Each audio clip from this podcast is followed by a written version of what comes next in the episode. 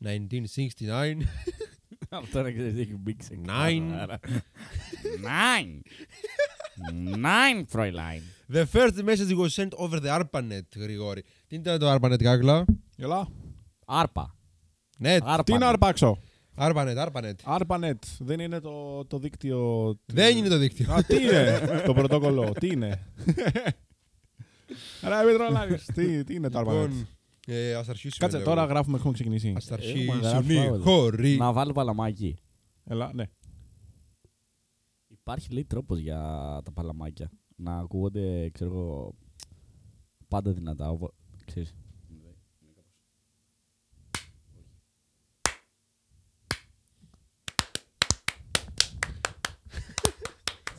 Πρέπει να κάνεις λίγο κύλι στο... Όταν ξεροκριτάς, ρε παιδί μου, το θέμα είναι πώς θα κάνεις πλόφ.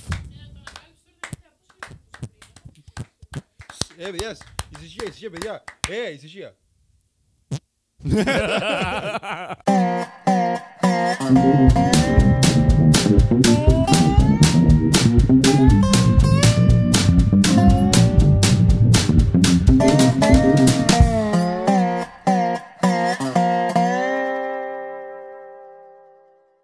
Καλησπέρα, Rastatec, κυρίες και κύριοι. Αλέξανδρος απέναντί μου. Καλησπέρα, Γρηγόρη. Την επόμενη μπορεί να σε έχω πάλι δίπλα μου. Είναι γνωστό στο κοινό ότι αλλάζουμε θέσεις, κάνουμε ό,τι θέμε. Πλέον, γιατί είμαστε σε podcast, δεν μας ενδιαφέρει συγκεκριμένο στήσιμο. Δεν είμαστε σε στούντιο, βασικά σε στούντιο είμαστε, αλλά δεν είμαστε σε ραδιοφωνικό στούντιο. Ναι, κοίτα, θα μπορούσε να ήταν μια καλή λύση το στρογγυλό τραπέζι. Έχουμε δύο στρογγυλά τραπέζια. Αλλά έχουμε δύο στρογγυλά, οπότε... Αυτό δηλαδή συνεπάγεται με δύο ακτίνες, δύο διαμέτρους. Γεωμετρικά, αν το δεις γεωμετρικά, είμαστε πάντα δίπλα, Γρηγόρη. Όχι, αυτό δεν ισχύει. Λοιπόν... Όχι, αυτό δεν ισχύει. Δεν ισχύει, παιδιά. Πλάκα κάνα, πλάκα. Λοιπόν, να σου πω τώρα τι γίνεται. Σήμερα... Έχουμε μαζί μας... Εκτός από αυτό, σήμερα έχουμε μαζί μας το... τον Γιώργο. Να πούμε και το επίθετο, ή θες αρκεί το Γιώργο? Γιώργος το Γιώργος δεν είναι. Το παρατσούκλι. Ναι. Θες το παρατσούκλι. Το μικρόφωνο φτιάξε. Το Γιώργο, κάκλα, χάκλα. Τζικάκλα. Εσείς χρησιμοποιείτε username, πώς? Εμείς χρησιμοποιούμε τα ονόματά μας. Τα μικρά μας. Α, οκ, ναι, cool. Το μικρό μας. Ναι. Οπότε, καλώς ήρθες, Γιώργο, στην παρέα μας. Καλησπέρα. Σήμερα... να ξέρετε ότι θα, για να καταλάβει ο κόσμος, θα αναφερόμαστε στο Γιώργο, όχι ως Γιώργο, ως Κάκλα, γιατί έτσι τον φωνάζει, ναι, όλοι οι φίλοι βλέπουν. Όπως βγαίνει, δεν είναι τέτοιο. Ναι, βασικά απλώς αν ακούτε Κάκλας, είναι ο Γιώργος, ήρθε ένας τέταρτος στην παρέα. Ναι, αυτό. Παρόλο που έχουμε τέταρτο, αλλά εντάξει, παραμένει εκτός... Είναι η art director μας, manager και... Και coach. Λοιπόν... Σήμερα είναι. Δεν με αφήσεις. Mood coach. Όχι, αλλιώς λέγονται. Life coach. Εκτός από αυτό. Λοιπόν. Yoga instructor. Εντάξει. Λοιπόν, σήμερα η μέρα είναι κάπως. Έτυχε, δεν το είχαμε προγραμματίσει. Λέω, Γρηγόρης, δεν κάνουμε τετάρτη εκπομπή. Λέω, θα κάνουμε τετάρτη εκπομπή. Τρίτη είναι σήμερα όμως.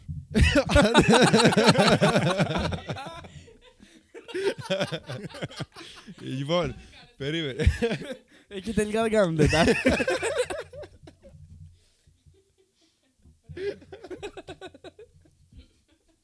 Ναι, τελικά δεν κάναμε τετάρτη, κάναμε τρίτη. Οπότε, χωρίς το ξέρουμε, ακυρώσαμε την τετάρτη. Που δεν υπήρχε ποτέ πρόταση, πλάκα κάνουμε. Αλλά είπαμε να έρθουμε σήμερα και... Κατά τύχη, χωρίς το έχουμε κάνει στο μυαλό μας, είναι τα 50 χρόνια από το ίντερνετ. Από την ημέρα γέννησης του ίντερνετ. Πώς γίνεται και αυτό? Το ίντερνετ αρχικά ήταν ιντρανετ και μετά έγινε ίντερνετ. Πες μας την άποψη, Γιώργο. Ιντρανετ γενικά είναι ο όρος που χρησιμοποιούμε για ένα εσωτερικό δίκτυο. Άρα ναι. Αυτό, άρα ναι. Άρα όχι, ναι. Ναι ή όχι. Κοίτα, νομίζω ότι το... Χρησιμοποιήθηκε μέσα σε ένα οργανισμό. Λέει. Ή Όχι, το ίντρανετ. Δηλαδή η διασύνδεση δύο διαφορετικών μονάδων. Αυτό. Ήταν η μέρα σήμερα που ανταλλάχθηκαν πακέτα μεταξύ υπολογιστών στο δίκτυο ARPANET, στο Computer Science, στο Πανεπιστήμιο της Καλιφόρνια. Που. Ναι. Οπότε ήταν η μέρα αυτή, τη μέρα που ανταλλάχθηκαν πακέτα μεταξύ των υπολογιστών. Όχι πακέτα, μήνυμα. Ένα μήνυμα. Μεταξύ των υπολογιστών του ίδιου οργανισμού. Ναι, του ίδιου οργανισμού. Άρα ήταν intranet. Ναι, αλλά. Τεχνικά ναι, αλλά τότε δεν υπήρχε. Τεχνικά ναι. Δεν υπήρχε ευρύτερο δίκτυο για να πεις ότι αυτό είναι εσωτερικό. Μήπως ξέρω εγώ ήταν η πρώτη μέρα που.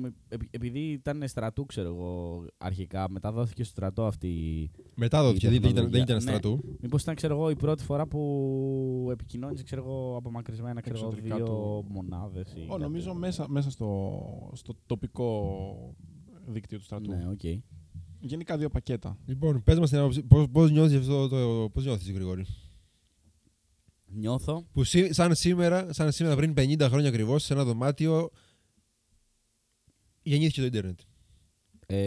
Νιώθω, θα το πω σαν το Facebook, νιώθω ευλογημένος.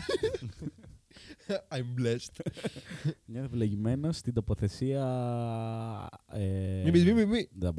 Τη μυστική τοποθεσία που ηχογραφείται αυτό το podcast. Βέβαια, το ίντερνετ θα μας απασχολήσει σήμερα πολύ, καθώς θα γίνει συζήτηση μεταξύ των τριών σήμερα γύρω από ένα θέμα το οποίο θα μας απασχολήσει πολύ στο μέλλον. Γιατί το ίντερνετ προχώρησε. Προχωράει. Και συνεχίζει και προχωράει, ναι. Αλλά προχώρησε. Περάσαμε μετά από το ίντρανετ που ανταλλάχθηκε ένα μήνυμα στην επικοινωνία Ευρώπης-Αμερικής, ναι. Όλου του κόσμου μετά. Καταργήθηκαν τα μόντεμ που κάνανε και καλούσες και όταν μάλλον σήκωνε το τηλέφωνο εσύ έλεγες «Κλείς το τηλέφωνο μες στο ίντερνετ! Πες το ίντερνετ, κλείς το τηλέφωνο!»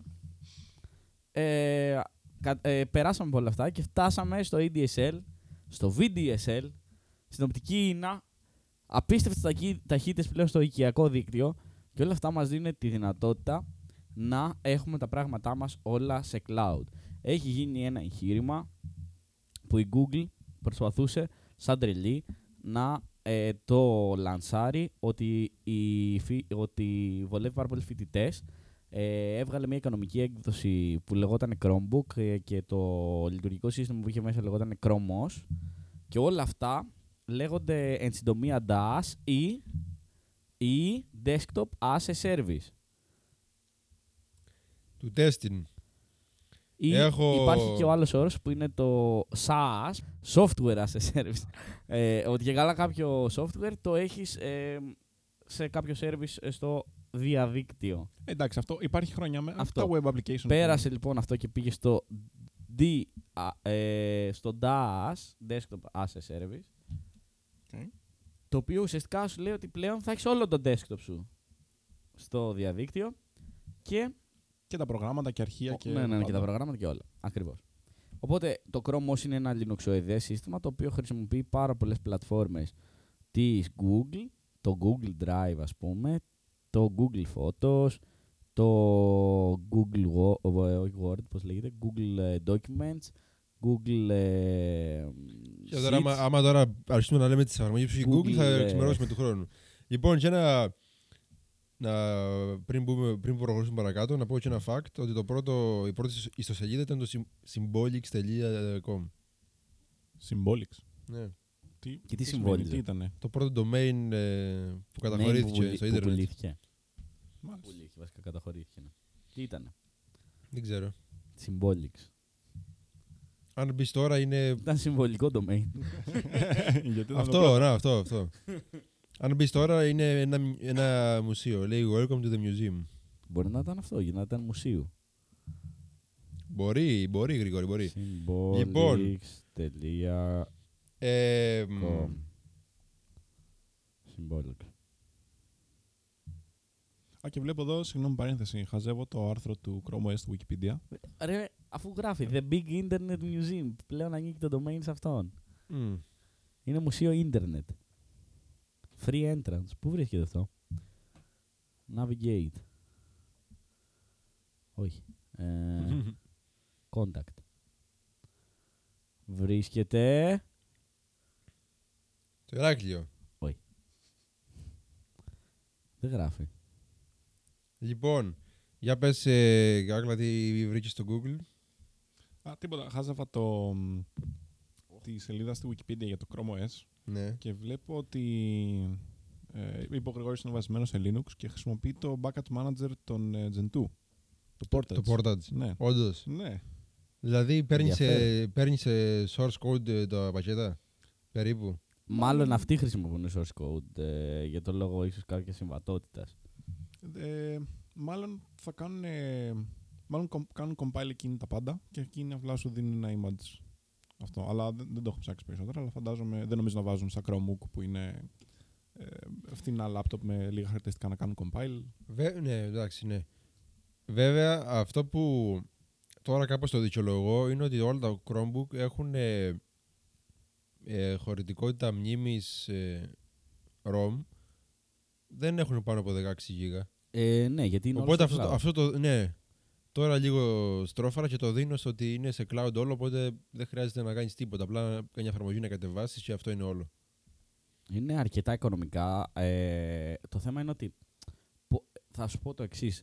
Πόσο οικονομικό είναι κάτι τέτοιο από άποψης ότι δεν έχει χαρακτηριστικά τα οποία έχει ένα lab. Δηλαδή, βλέπω ότι μέσα ας πούμε, ένα Samsung Chromebook Pro το οποίο έχει 4 GB RAM, 32 GB ROM και Chrome OS τέλος πάντων και τέτοια, αγγίζει σχεδόν τα 500 ευρώ.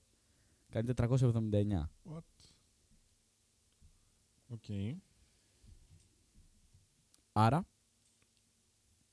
για ας πούμε ένα Asus, το οποίο έχει 8 GB RAM, 64 GB ROM, είναι full high definition, bla bla bla, κάνει 635 ευρώ. Κάτσε, εδώ βλέπω και Chromebook πολύ πιο φθηνά. Ναι, ισχύει, αλλά εγώ σου μιλάω τώρα σε σχέση με τα χαρακτηριστικά σου μιλάω τώρα.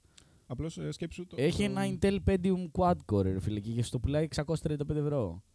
Είναι κλεψιά αυτό το πράγμα. Α, καλά, αυτό ναι. Δηλαδή, άμα θες να το πάρεις, ας πούμε, να του βάλεις Ubuntu ή κάτι τέτοιο που κάνουν πολύ, οκ, έχεις δίκιο. Απλώς αυτό που είπες, ότι η νοοτροπία είναι να τα αγοράσεις και να τα έχεις όλα στο cloud. Οπότε δεν χρειάζεσαι τρομερή επεξεργαστική ισχύ για να κάνεις ό,τι κάνεις καθημερινά. Τρέχουν όλα στο browser. Παρ' όλα αυτά, η RAM χρειάζεται.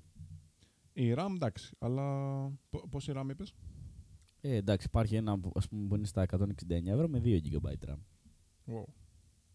Ο Chrome δεν μπορεί να τρέξει με 2 GB RAM πλέον. Μήπως έχει Chromium. Γιατί ο Chrome μπορεί. Τι μπορεί? Να τρέξει με 2 GB RAM. Ο Chromium. Θεωρητικά ναι. Δεν έχει να κάνει. Απλά θα το κάνουν optimize και θα κασάρουν πράγματα. Θα το έχουν φτιάξει ειδικό. Δεν είναι ο ίδιος Chrome που θα τρέξουμε εμείς στον υπολογιστή μας. Τέλος πάντων, αυτό που μας δημιούργησε εδώ ο αρθρογράφος σαν ηθικό δίλημμα, παιδί μου, από το άρθρο που βρήκαμε και την πάσα που πήραμε για να μιλήσουμε για αυτό το θέμα, είναι ότι υπάρχει ένα ηθικό δίλημμα πλέον. Ότι, OK, προχωράμε, καλό είναι να χρησιμοποιούμε το cloud όπως φτιάχτηκε για να χρησιμοποιείται, γιατί ουσιαστικά νομίζω θα ήταν κάποιο όραμα αυτόν που σχεδίασαν το cloud, σαν ιδέα. Κάποια στιγμή να μην υπάρχουν καν δίσκιους υπολογιστές και απλά οπουδήποτε να συνδέεσαι και να έχεις τον υπολογιστή σου.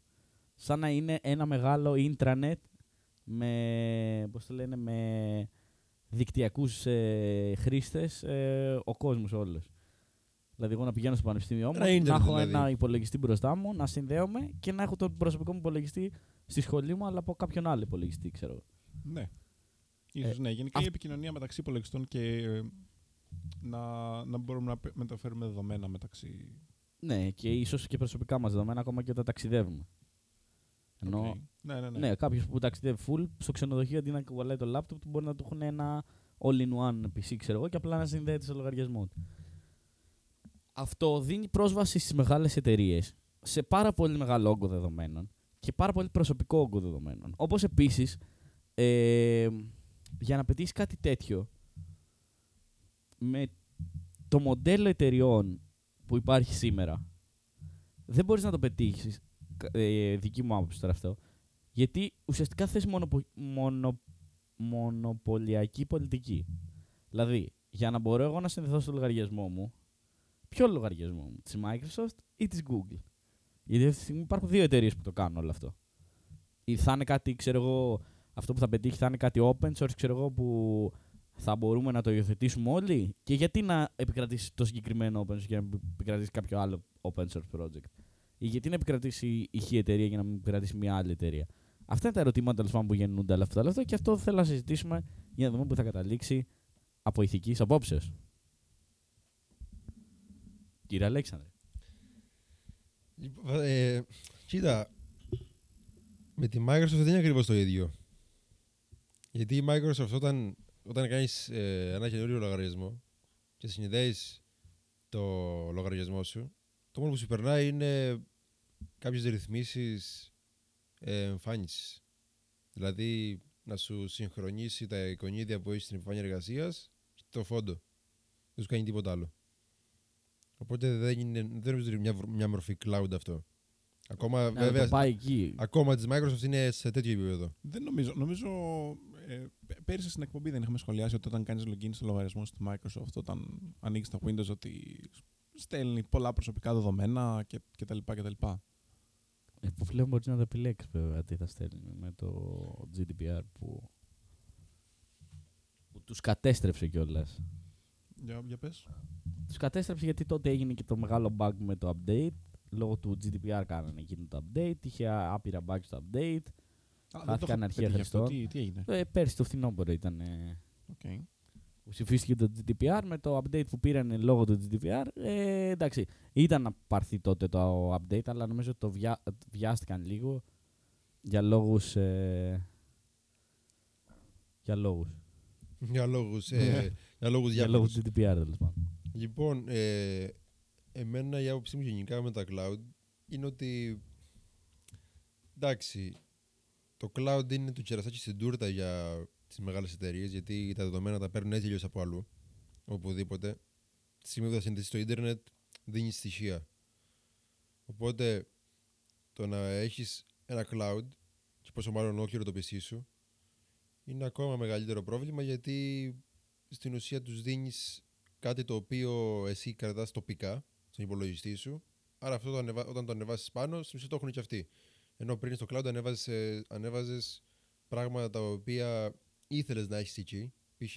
κάποιες φωτογραφίες, όχι προσωπικές, φωτογραφίες με φίλους που ήθελες να τους στείλεις κάτι τέτοιο, ή αρχεία κάποια μουσική που ήθελες να κάνεις share με κάποιον άλλο φίλο και δεν μπορείς να το στείλεις. Κάπως έτσι το έχω στο μυαλό μου το cloud. Οπότε όταν ολόκληρο το PC σου πρέπει να ανέβει πάνω, σου δημιουργεί ανασφάλειες όπως και να έχει. Αυτό. Και όπως εδώ πέρα έχει ο Γρηγόρης ένα αυτοκόλλητο στον υπολογιστή που λέει δεν είναι cloud, είναι ένα άλλο PC. Δεν είναι, ναι, δεν είναι κάτι. Είναι υπολογιστής κάποιου άλλου. Ναι, δεν είναι διάφανο. Είναι και το cloud που το λέμε cloud είναι υπολογιστής. Και το cloud είναι υπολογιστής, Γρηγόρη. Είναι υπολογιστής, η αλήθεια είναι. Ένα server είναι. Παρ' όλα αυτά βέβαια,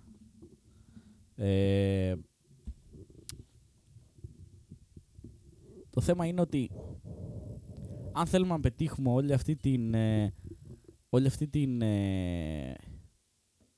πώς να σου το πω, την πια, Γρηγόρη. Όλη αυτή την. Το να μπορείς να συνδεθείς από οπουδήποτε, το να υπάρχουν τα αρχεία σου, ξέρεις, όπου και αν πας, πώς το λένε. Κάπως λέγεται αυτό. Υπάρχει λέξη. Ναι, βέβαια. Ωραία. Πώς. Η Art Director θα μας πει. Αυτό που θέλουμε ουσιαστικά είναι ένα universality, αυτό θα ήθελα να πω. Πώς το λένε στα ελληνικά. Παγκοσμιοποίηση. Όχι, ρε μαλάκα. Χωρίς το είπα για μαλάκα τώρα στο podcast. Αχ, θα βάλεις beep, εντάξει. Εμένα δεν μου έρχεται, αλλά καταλάβαμε. Θα βάλεις beep. Όταν είναι κάτι universal, τι είναι. Universal. Ότι και καλά ταιριάζει παντού, ρε. Universal. Compatibility. Ναι. Compatible. Ότι είναι. Ποια λέξη. Unisex. Καταλάβαμε το point. Παίρνεις, πώς το λένε, μία θήκη για το κινητό, η οποία δεν είναι αποκλειστικά για το κινητό σου, κάνει σε όλα τα κινητά. Είναι universal. Ναι, αυτό είναι universal. Αυτό υπάρχει κάπου στα ελληνικά. Τέλος πάντων. Όχι. Τέλος πάντων. Αν θες να πετύχεις το universality της υπόθεσης, πρέπει να δώσεις τα πάντα σε μία εταιρεία ή σε ένα project. Το θέμα είναι ότι αυτό το project δεν μπορεί να είναι open source ή κάτι άλλο, ξέρω, που υπάρχει μια χ παραπάνω εμπιστοσύνη σε κάποια projects, αλλά μπορείς να δώσεις τα αρχεία σε μια εταιρεία, η οποία εταιρεία θα φροντίζει για τα πάντα να παίζουν σωστά και μια εταιρεία θα φροντίζει για το marketing, έτσι ώστε να μαθευτεί ακόμα και στον πολύ απλό κόσμο και ουσιαστικά να πετύχει αυτό που είναι να πετύχει. Τώρα, αν κάποια στιγμή πετύχει κάτι το οποίο να είναι στα πρότυπα που θέλουμε να είναι, για να είμαστε ασφαλείς, δεν το ξέρω. Αλλά εμείς μιλάμε τώρα για, τον ηθικό φράγμο του ότι κάποια στιγμή θα χρειαστεί να δώσουμε αυτά τα στοιχεία μας και τα δεδομένα μας σε αυτές τις εταιρείες, γιατί για να πετύχει αυτό το όρεμα ουσιαστικά πολλών ανθρώπων, θα πρέπει να το αναλάβει μια ιδιωτική εταιρεία, ουσιαστικά με κάποια συμφέροντα από πίσω. Mm-hmm. Τα οποία συμφέροντα σήμερα ξέρουμε πολύ καλά ποια είναι και γιατί χρειάζονται τα δεδομένα μας. Mm. Εγώ επίσης αυτό που σκέφτηκα είναι ότι θα παίξει πολύ μεγάλο ρόλο στις τιμές, γιατί πλέον δεν θα κοντράρουν οι εταιρείες για το ποιος θα κάνει καλύτερο λάπτοπ. Θα κοντράρονται στο ποια έχει καλύτερο cloud. Και αυτό σίγουρα θα πέσει η ζυγαριά, θα γύρει προς την Google.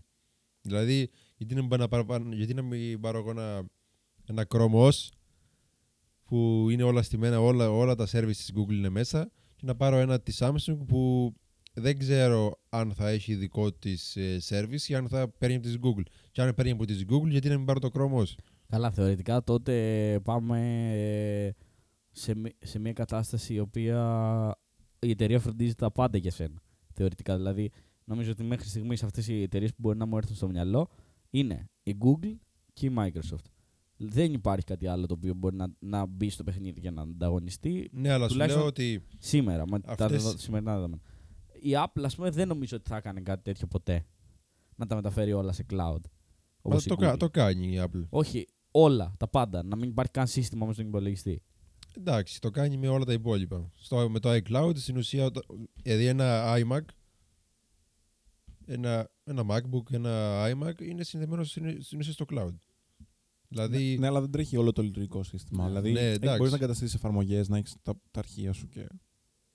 Γιατί πρόκειται να σταματήσει αυτό το πράγμα. Ναι, αυτό σου λέμε. Ότι το Chromebook τα έχεις όλα στο cloud. Το Chromebook όμως έχει εφαρμογές μέσα. Όχι, τίποτα δεν έχει μέσα. Τρέχουν, αντί να εγκαταστήσεις, ας πούμε, το LibreOffice για να επεξεργαστείς αρχεία, απλά ανοίγεις το Google Docs, ας πούμε. Το οποίο είναι σε μια συντόμευση Chrome κάτω στην μπάρα σου. Δηλαδή σου ανοίγει ιντερνετικά, δεν σου ανοίγει. Είναι σαν να έχεις εικονίδια στην επιφάνεια εργασίας που ανοίγει κατευθείαν στο ίντερνετ. Okay.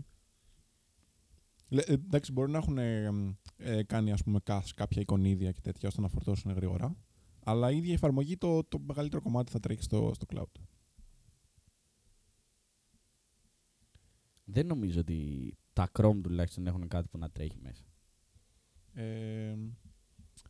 Όχι άμεσα την εφαρμογή, αλλά έχουν, νομίζω, έχει και ένα extension το οποίο βοηθάει να φορτώσει ή να τρέχει πιο γρήγορα. Δεν ξέρω, δεν χρησιμοποιώ Chrome. Πάντως αλλά... νομίζω έχουν τη δυνατότητα να εγκαταστήσουν Snap πακέτα παρόλα αυτά.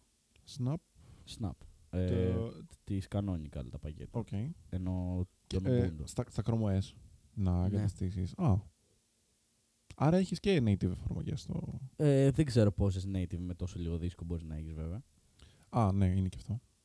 Κάτσε, έχουν και δίσκο ή είπατε 64 ότι... 64 GB. Okay. Είδα ένα που ήταν ακριβό και... 64 τα ακριβά, τα φθηνά έχουν 16. Τα φθηνά, αν τα βάλω δηλαδή τουλάχιστον... Που είναι σε φάση tablet, ξέρω εγώ, δεν είναι καν λάπτοπ. Ένα 168 έχει 16 GB, ας πούμε. 168 ευρώ, 16 GB. Ρωτάω γιατί κάτι είπατε για ROM, που σημαίνει ότι άμα είχε μόνο ROM με μνήμη, δεν θα είχε καθόλου... Ναι, αυτό εννοούμε ROM, γιατί ουσιαστικά πάμε στην κατάσταση του ότι είναι σαν κινητά πλέον. Mm. Γι' αυτό το είπα ROM. Δηλαδή, δεν χρειάζεται πάνω από 64 GB. Ναι. Είναι σαν να τρέχεις Android μέσα, ξέρω εγώ. Δεν ξέρω.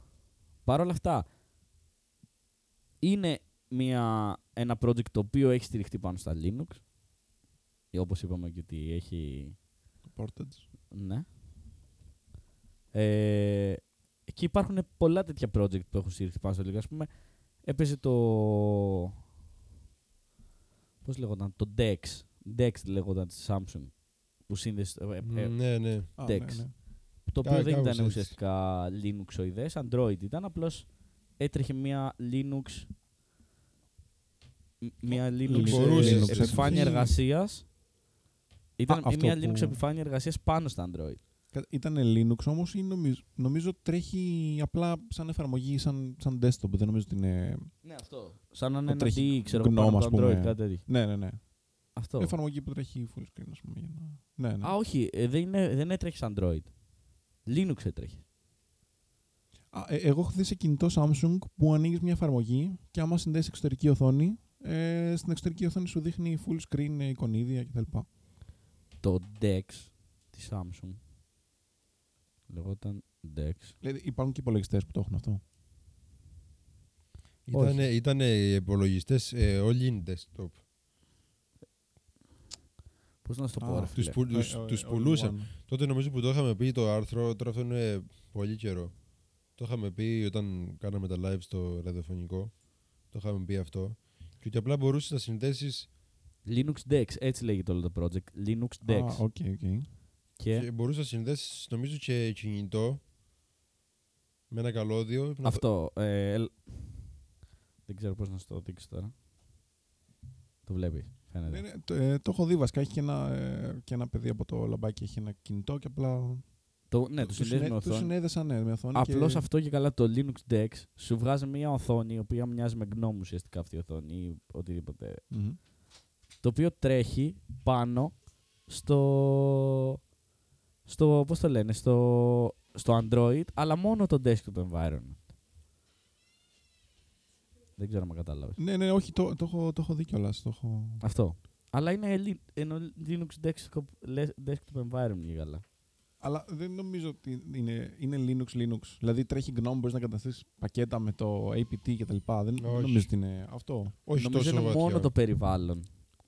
Μοιάζει με Linux. Έχει terminal, αλλά νομίζω...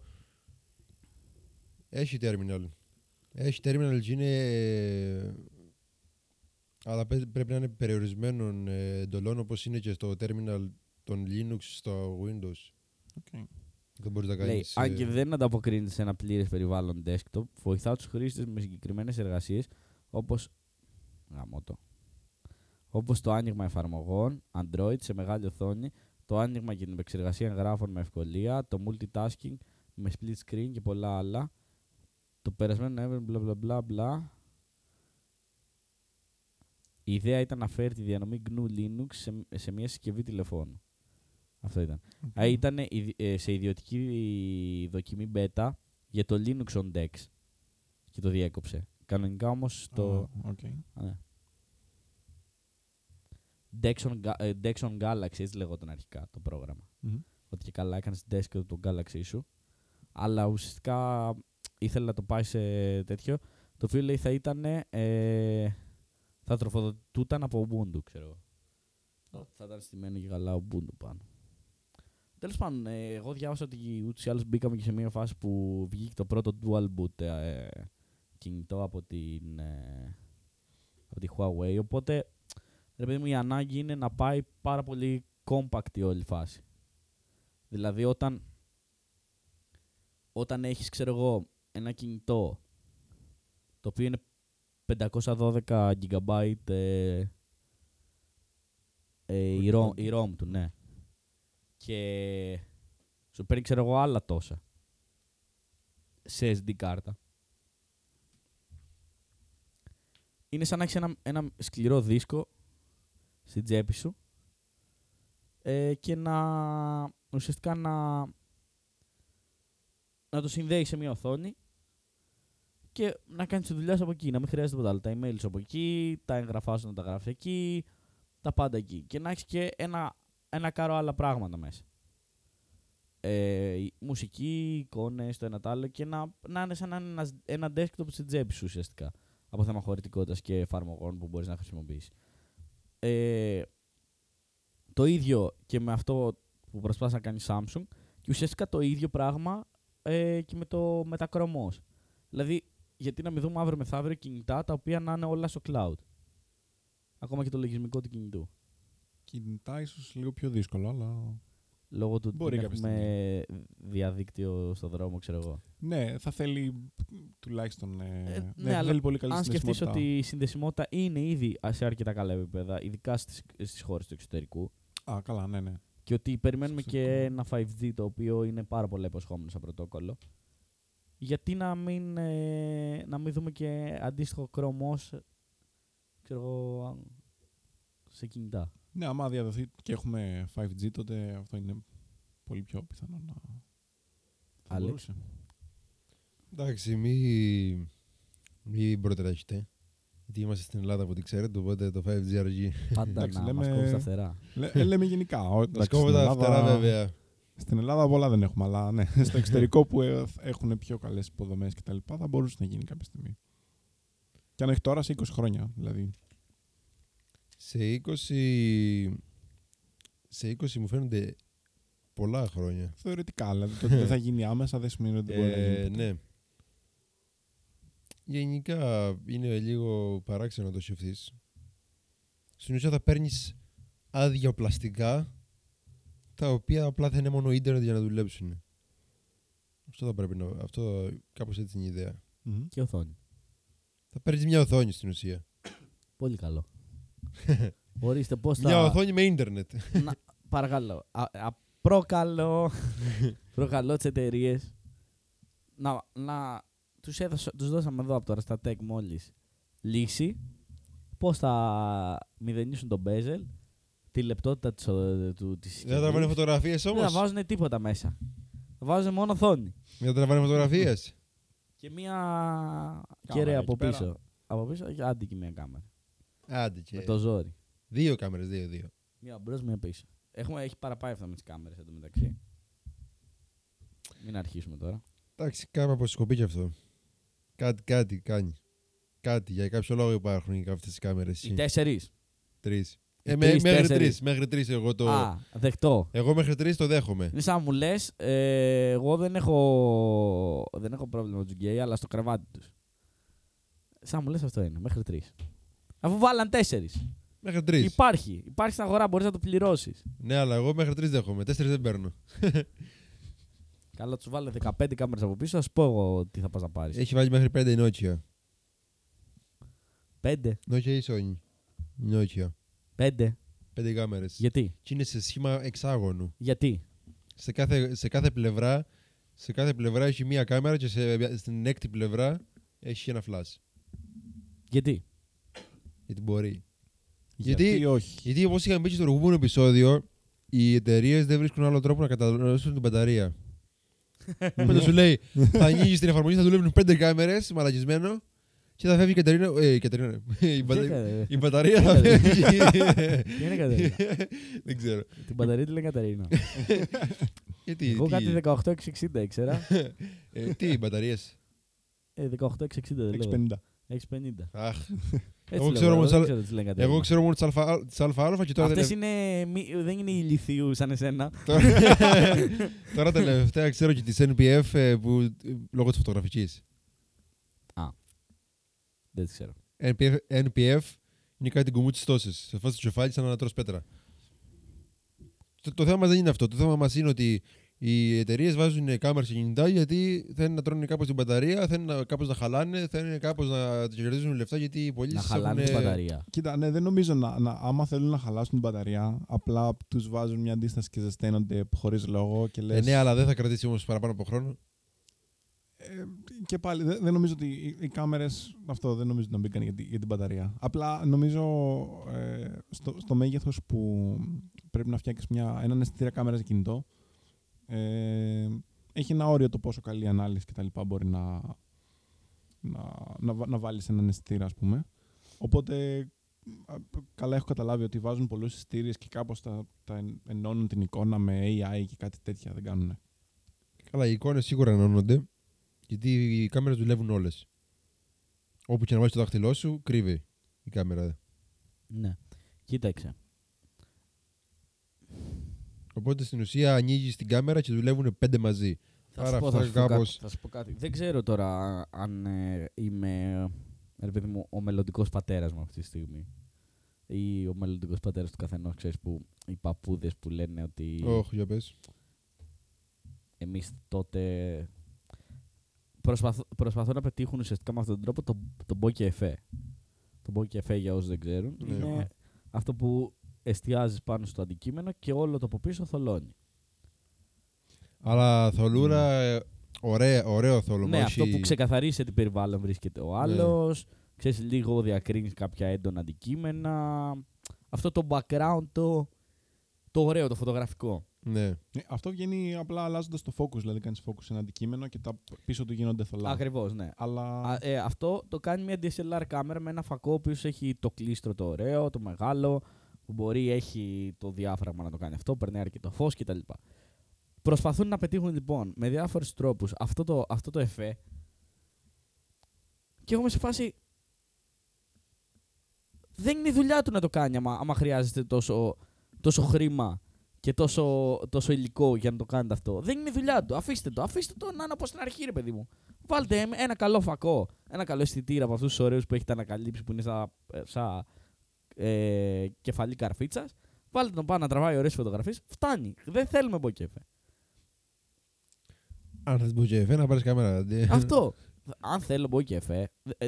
Δεν ήτανε. Πρόσεξε.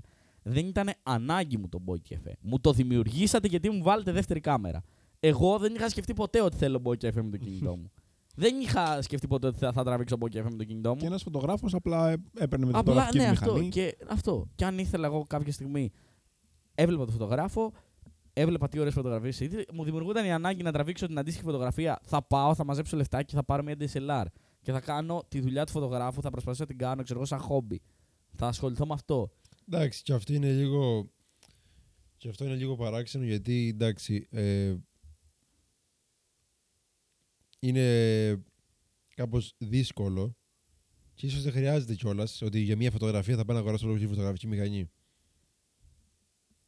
Για μια φωτογραφία δεν μπορώ να πάω να αγοράσω. Δεν λέω μια φωτογραφία ότι αυτός που του δημιουργεί αυτή η ανάγκη είναι αυτός που. Πώς να σου το πω. Αυτός που έχει το μικρόβιο για να ασχοληθεί με αυτό.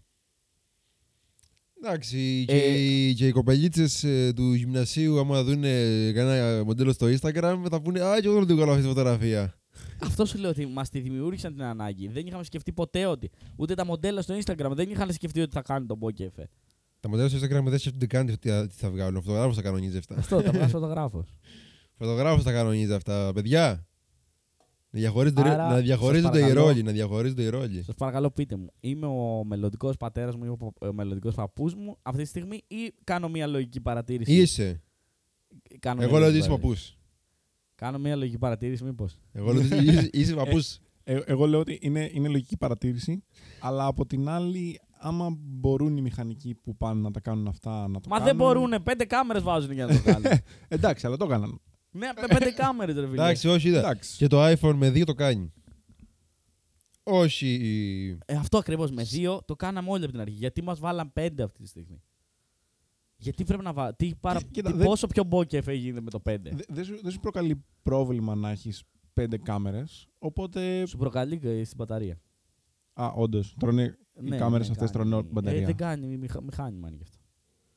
Ναι, αλλά όταν δεν τραβάς φωτογραφία δεν τρώνε ρεύμα. Ναι, αλλά τώρα όταν θέλω να τραβήξουμε φωτογραφία. Τρώνε, γιατί μας παρακολουθούν. Να μην λες κι εγώ ανοίξεις 3. Να μην μου. Οι κάμερες είναι ανοιχτές όλη την ώρα. Να μην μου ανοίγει λες και ανοίγω 3 Bluetooth ταυτόχρονα. Καλά, ναι, μπορεί να τρώνε λίγο παραπάνω ρεύμα, αλλά αυτό σου βγάζουν καλύτερη ποιότητα φωτογραφίες κτλ. Δεν είμαι υπέρ, δηλαδή εγώ δεν θα αγοράσω κινητό που έχει 7 κάμερες πάνω. Αλλά καταλαβαίνω ότι ως μηχανικός ο άλλος ας πούμε, πάει να λύσει ένα πρόβλημα. Ότι θέλω να κάνω. Πώς το πες αυτό το εφέ? Μπόκε. Κάπως έτσι λίγο. Okay, ναι, αυτό το εφέ τέλος πάντων. Ότι θέλει να το κάνει και έχει κάποιους περιορισμούς γιατί θέλει να είναι πολύ μικρός ο αισθητήρας και πάει και το κάνει με άλλους τρόπους, με software κτλ. Άρα απ' τη μία, όντως λογικά δεν το χρειαζόμουν. Απ' την άλλη, αφού μπορεί ο άλλος, γιατί να μην το κάνει. Να σου πω κάτι. Γιατί σκέφτηκα και το άλλο τώρα. Καθώς μιλούσα βασικά το σκέφτηκα. Θα σου πω και το άλλο. Ότι κάποια στιγμή θα γελάμε μετά από χρόνια. Όπως γελάμε, ξέρω εγώ, με το τι να σου πω τώρα. Γιατί γελάς, Γρηγόρη? Γελάμε με τη μόδα φράχτη που είχαν τη δεκαετία του 90 που κάνουν μαλλιά τους φράχτη. Έτσι εδώ. Δεν το έχω δει. Γελάμε με αυτό. Θα γελάμε με τις 5 κάμερες πάνω στο κινητό αύριο μεθαύριο και θα έρθει ένας μάγκας και τους πει: είστε νουμπάδες. Εγώ το κάνω με μία κάμερα τον Μποκέφε. Σε κινητό. Σωστό. Ναι, μπορεί. Και μετά ναι. Απλώς θα σβήσει μία ανάγκη που έχει δημιουργηθεί στους ανθρώπους και φυσικά θα. Όχι για το εφέ. Όχι για το εφέ. Με 5 κάμερες. Ναι, αυτό. Και θα στερήσεις τις εταιρείες. Γιατί έχουμε πάθει λίγο bodybuildίαση. Οι εταιρείες έχουν πάθει λίγο bodybuildίαση. Ποιος θα βγάλει το πιο τούμπανο κινητό με τα πιο πολλά πράγματα πάνω. Άρα αυτό το βάλε και άλλες κάμερες γιατί τις χρειαζόμαστε. Χωρίς να γνωρίζουν γιατί τις χρειάζονται βέβαια, αλλά τις χρειαζόμαστε. Θα σβήσει και θα ψάχνουν να βάλουν κάτι άλλο. Ξέρω, θα βάζουν 3 φορτιστές. Κάτι θα βάζουν. 4 στήρες ακουστικών πάνω. Οπότε θα έρθει. Ποσότητα versus ποιότητα. Ποια ακουστικά, ρε. Τώρα δεν υπάρχουν καν θύρες ακουστικών, ρε. Αφού προσπαθούνε. Πού ξέρεις, μπορεί να τις ξαναφέρνουν. Γιατί μπορεί να θες να ακούς 5,1 να πούμε αύριο μεθαύριο. Θα μάθουν όπως μάθαν τον Μπόκεφε. Θα μάθουν και το. Αυτό. Τώρα εγώ θέλω 5,1 στο κινητό μου. Αν δω 5,1 στο κινητό θα αυτοκτονήσω. Θα παίρνεις 5 κανάλια, θα ακούς. 5 κανάλια. Οι ειδήσεις θα ηχογραφούνται πενταφωνικοί. Ήδη έχουν προσπαθήσει. Η Samsung έχει βγάλει. Πώς το λένε αυτό το surround της. Dolby surround. Dolby Atmos. Το Atmos, μπράβο, το Atmos. Ναι. Είναι ένα κινητό που έχει Atmos, υποτίθεται. Τώρα δεν ξέρω πώς το κάνει. Εγώ δεν κατάλαβα ποτέ τι ακριβώς είναι το Atmos. Το Atmos, εγώ αυτό που είχε γίνει είναι κάποια στιγμή είχα φλασάρει το Xiaomi μου με τη Xiaomi της κοινότητας, της ελληνικής κοινότητας. Mm-hmm. Τη ROM, τη MIUI ROM, της ελληνικής κοινότητας. Οπότε, μου είχε μέσα η κοινότητα είχε κάπως βάλει το Dolby Atmos μέσα. Εγώ αυτό που κατάλαβα ήταν ότι ήταν μια εφαρμογή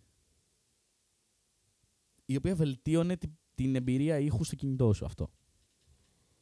Κοίτα, στο κινητό δεν ξέρω πώς μπορεί να υλοποιηθεί. Νομίζω, έχω καιρό να το διαβάσω και να δω τι γίνεται. Νομίζω γενικά η νοοτροπία του Dolby Atmos είναι ότι άμα θες να έχεις, ας πούμε, 5,1 ήχο, ναι. Αντί να έχεις ένα ηχείο front left, front right, rear left, rear right και κέντρο, mm-hmm. Έχεις έναν arbitrary, οποιοδήποτε αριθμό ηχείων, ας πούμε, τοποθετημένα σε διάφορα σημεία στο χώρο. Και όταν έχεις ένα αρχείο που είναι, ας πούμε, Dolby Atmos, αντί να έχει 5 και 1 κανάλια, 6, περιγράφει το τι πάει να ακουστεί. Λέει, ας πούμε, αντί να πει ότι ένα κανάλι ήχου αυτός ο άνθρωπος που μιλάει ακούγεται από μπροστά ή από μπροστά αριστερά, λέει ότι ακούγεται σε αυτή τη γωνία σε σχέση με τον ακροατή. Και μετά το αναπαράγει το σύστημα του Atmos ανάλογα με το πόσο έχει στήσει εσύ τα ηχεία στον χώρο. Αυτό είναι δηλαδή, λίγο. Δηλαδή συνεργάζεται ουσιαστικά με τις εντολές που του δίνει ο τεχνικός ήχου, ουσιαστικά που έχει δουλέψει. Ναι, αλλά το κάνει αυτόματα. Ναι, σε σχέση με τα ηχεία που έχει στήσει ο ακροατής. Ναι. Δηλαδή δεν έχει ένα κανάλι. Ναι, που του λέει αυτό θα το βάλεις εκεί και αυτό θα το βάλεις εκεί και αυτό θα το βάλεις εκεί. Προσαρμόζεται ουσιαστικά στον χώρο. Περιγράφει ναι, το experience που θέλει να έχει αυτός που ακούει και μετά αυτός που έκανε το setup, ας πούμε. Φαντάζομαι θα έχει κάποιο. Το ηχοσύστημα βασικά. Θα κάνει τα μαθηματικά για να δει πόσο της 100 του ήχου θα πάει στο ένα ηχείο και στο άλλο κτλ. Και γι' αυτό δεν ξέρω αν μπορεί να υπάρξει σε κινητό. Γιατί με ένα ηχείο δεν ξέρω πώς μπορεί να. Αλλά μπορεί να κάνω και λάθος έτσι. Όχι, δεν κάνεις. Κοίτα, είναι ένα. Δεν ξέρω πώς λέγονται αυτές οι τεχνολογίες. Αλλά τέλος πάντων είναι μια τεχνολογία ήχου, εγώ θα την πω, mm-hmm. η οποία εφαρμόζεται στο κινηματογράφο. Εφαρμόστηκε, εγώ διαβάζω εδώ πέρα το 2012 πρώτη φορά, στο animated film Brave, με την κοκκινομάλα αυτή τη. Ναι, ναι. Oh, ναι, ναι. Το Βασιλόπουλο. Μπράβο. Οπότε είναι ουσιαστικά από ό,τι κατάλαβα είναι μια πιο universal τεχνολογία, έτσι ώστε να μπορεί να προσαρμοστεί σε οποιαδήποτε σε οποιαδήποτε αίθουσα κινηματογράφου, όσο μικρή ή μεγάλη κι αν είναι. Α, αυτό μπορεί να είναι αυτό, φαντάζομαι. Εγώ αυτό καταλαβαίνω από την διήγησή σου πάνω στα γεγονότα. Α, ναι, ναι, ναι. Γενικά. Δηλαδή, συνήθως έπρεπε με τα παλιά δεδομένα ηχού να είναι κάποιο μεγέθους η αίθουσα που έχεις. Ενώ πλέον μπορεί να είναι και πιο μικρή η αίθουσα που έχεις και να παίζει το ίδιο καλά ο ήχος σε σχέση με το πόσο μακριά ή κοντά είναι τα ηχεία και πόσο % θα δώσει το Atmos ναι, ναι. στο ένα στο άλλο. Ή με διαφορετική ακουστική, διαφορετικά υλικά στο τοίχο. Ναι, ίσως. Ναι, ναι. Αλλά αυτό, να γυρίσουμε στα κινητά, αυτό δεν μπορώ να φανταστώ, ας πούμε, στο κινητό πώς το χρησιμοποιείς το Atmos. Εγώ δηλαδή. Η εμπειρία που είχα ήταν ότι ήταν μία εφαρμογή που λέγονταν Dolby Atmos και μπορούσε να φτιάξει το EQ της μουσικής σου. Νομίζω δεν χρειάζεται. Αυτό η ρύθμιση που έχει σε όλα τα κινητά, η default music, έχει EQ και είναι... Για ποιο λόγο να το κάνεις, να το επηρεάξεις, για ποιο λόγο. Ήταν μια πολύ πιο εξειδικευμένη και καλά εμπειρία. Να κάνεις τι, για ποιο λόγο. Αυτό, αλλά την είχες, την ανάγκη αυτή. Δηλαδή σκεφτόσουν να κάτσε, θέλω Atmos στο κινητό μου. Όχι. Εγώ απλώς έπεσε στα χέρια μου, το δοκίμασα, δεν βόλευε καθόλου γιατί του βάζες υπήρχε ένα τύπου σαν limiter, παιδί μου, που σου έκανε όσο πιο δυνατά. Σου μεγέθυνε και σου άνοιγε λίγο τον ήχο, αλλά το θέμα είναι ότι το βάζες και πατούσε οποιαδήποτε εφαρμογή και να υπήρχε στο κινητό. Δηλαδή και το τηλέφωνό μου χτυπούσε όσο το δυνατότερο γινόταν. Ερχόντουσαν μηνύματα στο Messenger και μ' ακούγανε, ξέρω, όλη η γειτονιά άκουγε το Messenger μου. Ξέρω. Άρα στην ουσία δεν μπορούσε να περιοριστεί σε μία εφαρμογή, αλλά. Δεν μπορούσε να περιοριστεί στις μουσικές εφαρμογές. Ξέρω εγώ, YouTube. Ναι, το έγραφε στο σύστημα. Τη μουσική ήταν όλο το σύστημα έπαιζε πάνω από εκεί. Κατάλαβες, οπότε οτιδήποτε, ειδοποιήσεις, ηχοσκλήσεις, οτιδήποτε ερχόταν στο κινητό και ήταν ηχητικό, υπερμεγενθυνόταν. Έψαχνα μια τέτοια εφαρμογή στο προηγούμενο κινητό που είχα, γιατί είχε πολύ χαμηλή στο ηχείο. Οπότε έψαχνα εφαρμογές στο Google και έψαχνα ότι πώς θα κάνω ενίσχυση. Ναι, το volume, γιατί η μουσική ακούγεται πολύ σιγά και δεν ήθελα.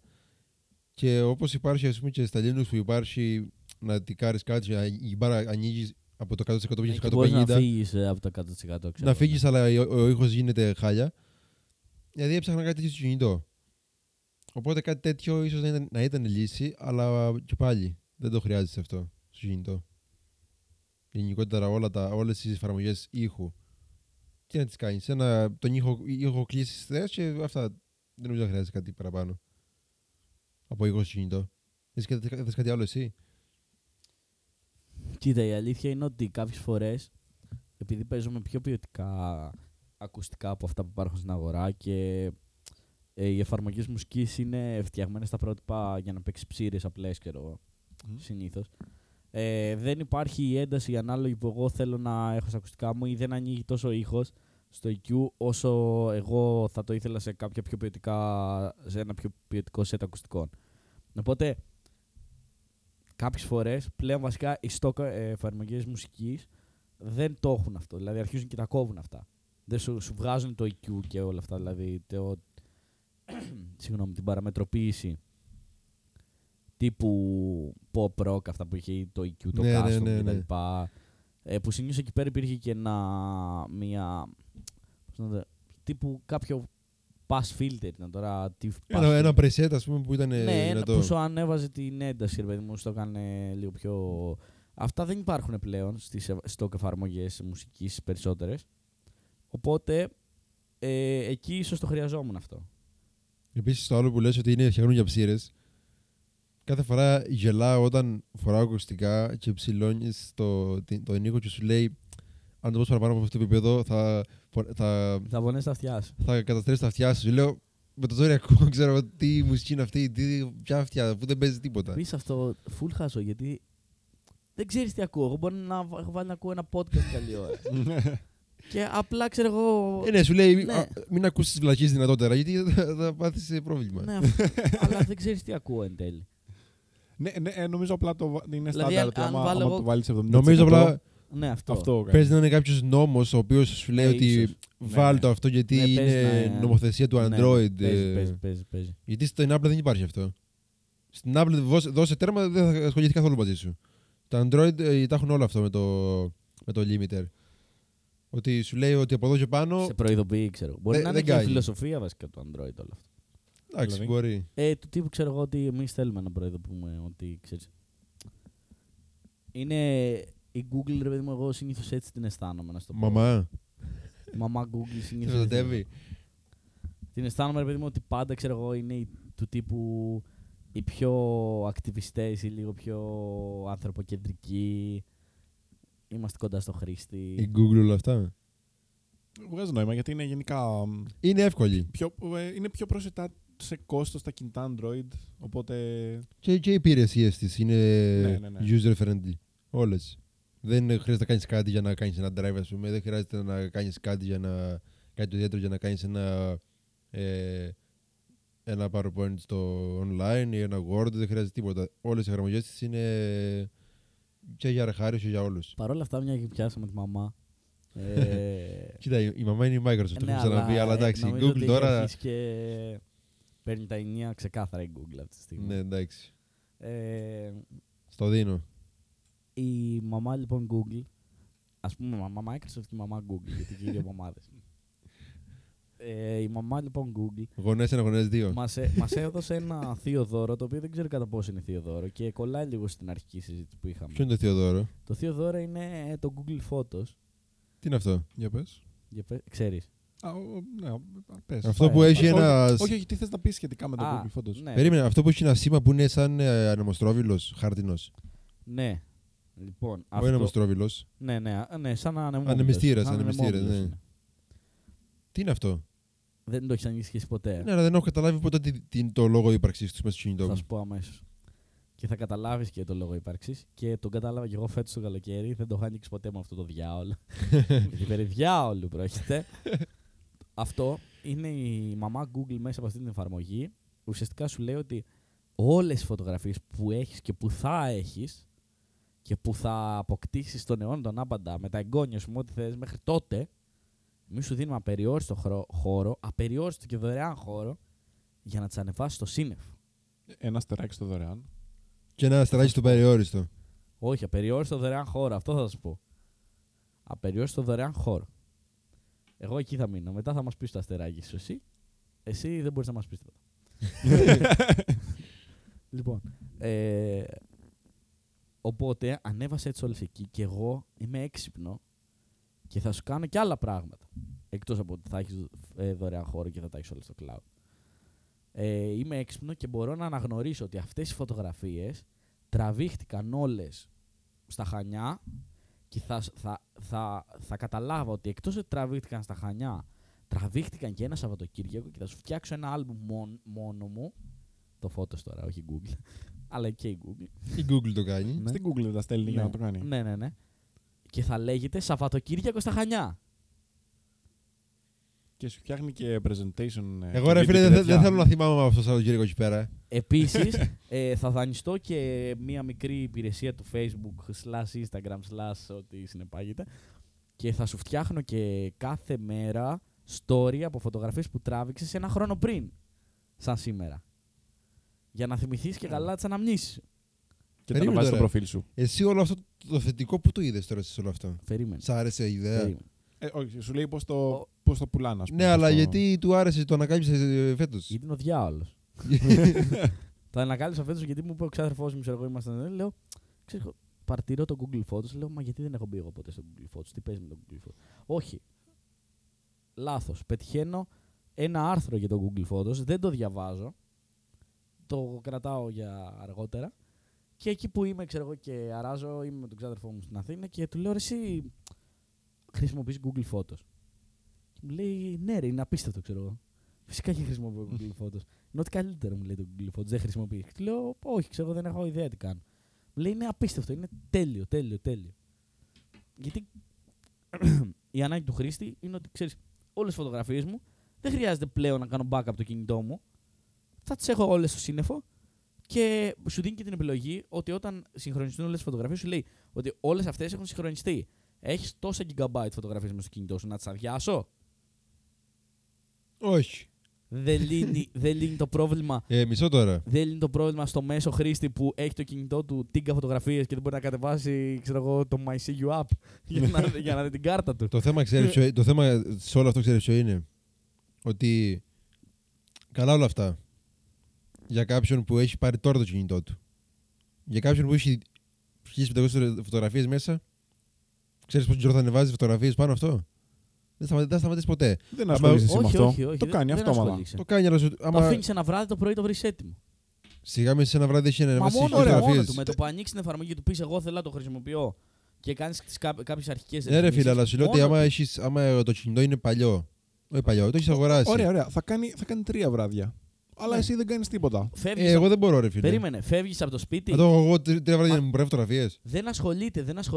Δεν ασχολείται καν. Δεν σου βγάζει καν ούτε στην μπάρα ειδοποιήσεων ότι κάτι κάνει. Εσύ απλά. Δεν βγάζει. Τίποτα. Εντάξει, πρέπει να το χειριστώ τότε. Του λες κάνε backup και όταν. Βασικά δεν του λες τίποτα. Του λες ότι εγώ θα χρησιμοποιώ Google Photos, σε βάζει να κάνει κάποιες αρχικές ρυθμίσεις που δεν είναι το αστεράκι του κάκλα που θα το δει, θα το πει αν θέλει. Σου λέει μια επιλογή, ξέρω εγώ, ότι. Δύο επιλογές σου δίνει. Ποιο δεν τις ξέρω. Α, δεν τις ξέρεις. Η μία είναι η αρχική ποιότητα, δηλαδή αυτή που έχουν τραβηχτεί φωτογραφίες, η οποία σου δίνει 10 GB χώρο για αυτή την ποιότητα. 19-10. Εγώ είπα αστεράκι τον απεριόριστο, αλλά δεν μ' άφησες να πω. Περίμενε. Και το άλλο είναι high quality, σου λέει. Okay. Το high quality δεν ξέρω τι σημαίνει για την Google. Καμία κωδικοποίηση σε JPEG του. Ναι. Θα είναι καλή κωδικοποίηση, αλλά δεν θα είναι το original. Ναι, θα είναι compressed, αλλά θα είναι και καλά high quality compressed file. Δεν ξέρω. Αλλά σίγουρα είναι compressed. Και σου λέει απεριόριστο. Δωρεάν απεριόριστο χώρο. Εφόρου ζωής. Ωραία. Οπότε εσύ επιλέγεις το απεριόριστο φυσικά, γιατί δεν σε ενδιαφέρει η ποιότητα τη φωτογραφία. Τι σημαίνει ποιότητα φωτογραφίας. Δεν ξέρω. Εγώ backup θέλω να κάνω. Και να μην ασχολούμαι κιόλας με το backup. Απλά πατάω yes. Αλλά αυτό, πες μου ειλικρινά, το πρώτο πράγμα που σου έρχεται στο μυαλό, για ποιο λόγο να σου δώσει δωρεάν απεριόριστο χρόνο σε high quality η Google. Ναι, αυτό εδώ είναι το αστεράκι εδώ του. Εδώ είναι το αστεράκι του δωρεάν. Αυτό, γιατί προφανώς πρέπει να βγάλουν χρήματα τουλάχιστον για τα κόστη. Οπότε κάπως θα χρησιμοποιήσουν τις φωτογραφίες για να βγάλουν χρήματα. Και υπάρχει παραπάνω από ένας λόγος για να χρησιμοποιήσεις τις φωτογραφίες. Αυτό. Οπότε ό,τι μπορούν να κάνουν τις φωτογραφίες σου θα το κάνουν. Δηλαδή θα κρατήσουν, ας πούμε, ότι εσύ πήγες σε Σαββατοκύριακο στα Χανιά, ότι δεν ξέρω άμα τράβηξες selfie σε ένα μαγαζί, θα κρατήσουν το μαγαζί που πήγες για να σου δείχνουν διαφημίσεις, ξέρω εγώ, για σχετικά μαγαζιά και τέτοια. Και το σημαντικότερο απ' όλα, θα εκπαιδεύσει τους αλγόριθμούς της για να αναγνωρίζουν καλύτερα αντικείμενα. Με τι, με τις φωτογραφίες όλου του πλανήτη, φίλε. Όλου του πλανήτη.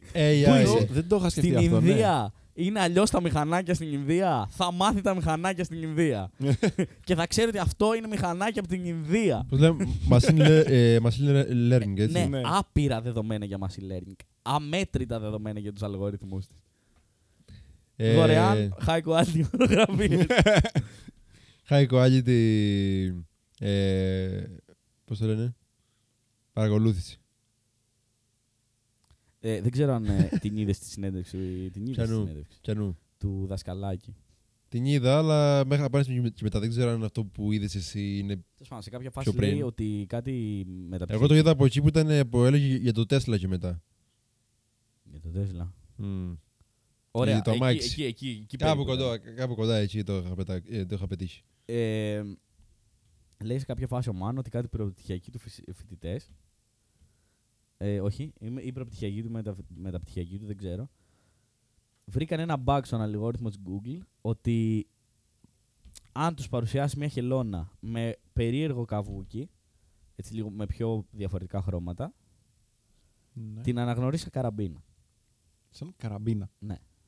Okay. Βρήκαν αυτό το bug και σαφέστατα έκαναν ένα ολόκληρο paper, το στείλα στην Google για να διορθώσει και όλα τα λάθη. Οπότε ουσιαστικά εκεί πέρα δεν ήταν. Το θέμα δεν ήταν ότι ο αλγόριθμος. Πώς να σου πω. Δεν ήταν ότι ο αλγόριθμος είχε μάθει λάθος τη χελώνα. του είχαν δώσει να παίρνει λανθασμένες παραμέτρους για να αναγνωρίζει ότι η χελώνα μπορεί να είναι και αλλιώς. Δηλαδή, κανονικά θα μάθαινε ο αλγόριθμος ότι η χελώνα μπορεί να είναι και αλλιώς, αλλά του είχαν δώσει λάθος κατεύθυνση για να μάθει ότι υπάρχει και αλλιώς χελώνα. Οπότε ο αλγόριθμος, βάσει των αρχικών δεδομένων που είχε πάρει, θεώρησε ότι αυτό μοιάζει περισσότερο με καραμπίνα, άρα είναι καραμπίνα. Mm-hmm. Αντί για χελώνα. Αυτό το bug βρήκαν αυτοί. Άρα ουσιαστικά δεν παίζει ρόλο μόνο το πόσα δεδομένα έχει η Google και το πόσα στοιχεία έχει, έχει το πώς προγραμματίζει τα AI της, τι δεδομένα τους δίνει να κοιτάνε από όλο αυτό τον όγκο που έχει. Αλλά σίγουρα ένας βασικός λόγος για να υπάρχουν, για να σου δίνει δωρεάν πρόσβαση στις φωτογραφίες, για να ανεβάσεις τόσες φωτογραφίες, εγώ θεωρώ ότι ήταν ξεκάθαρα για να εκπαιδεύει αλγόριθμους. Mm.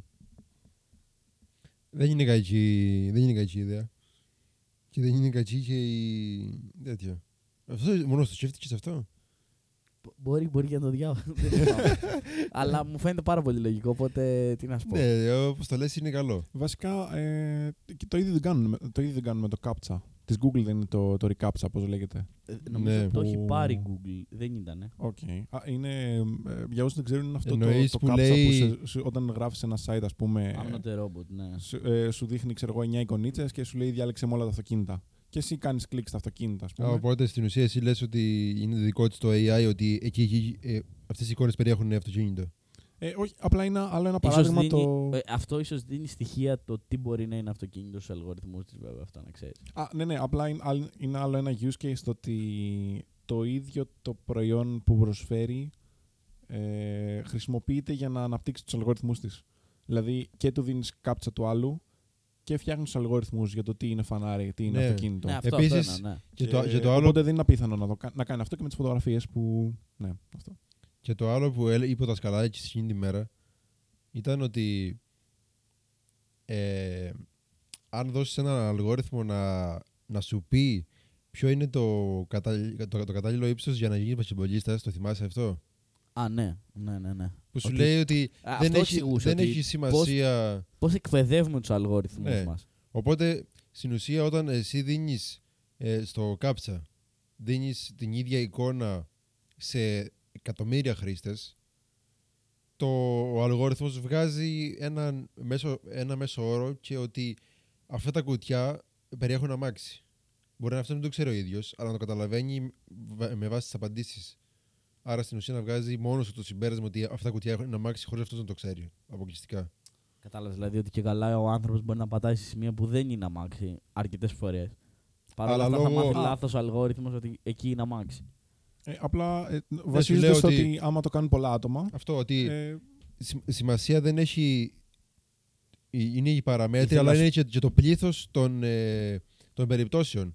Δηλαδή ο αλγόριθμος μπορεί να διαβάσει 4 εκατομμύρια CAPTCHA. Άρα σημαίνει ότι στα 3 ίσως να είναι σωστή θέση το αμαξιού. Άρα είναι εκεί η σωστή θέση. Mm-hmm. Αυτός προσπαθώ να εξηγήσει το εξής, ότι είναι τι στοιχεία παίρνει ο κάθε αλγόριθμος για να μάθει. Δηλαδή, του τύπου εσύ ποια βάση δεδομένων θα κοιτούσες αν ήθελες να βγάλεις άκρη στο πώς θα. Τι χαρακτηριστικά πρέπει να έχει ο καλύτερος μπασκετμπολίστας για να γίνει καλός ένας μπασκετμπολίστας. Mm-hmm. Σε ποια βάση δεδομένων θα κοιτούσε κατευθείαν, το πρώτο πράγμα που σου έρχεται στο μυαλό. Ποιου πρωταθλήματος τη βάση δεδομένων θα κοιτούσε, πρώτη. Δεν ξέρω, δεν ασχολούμαι καθόλου με αθλητικά, δεν ξέρω. Αυτό το ξέρεις, είναι το μεγαλύτερο πρωτάθλημα μπάσκετ σε όλο τον κόσμο. Πες το, δεν είναι. Το NBA. Βάση δεδομένων έχει το NBA. Ναι, έχει μία από τις μεγαλύτερες βάσεις. Ναι, από κάθε παίκτη στο NBA. Από οποιοδήποτε παίκτη στο NBA.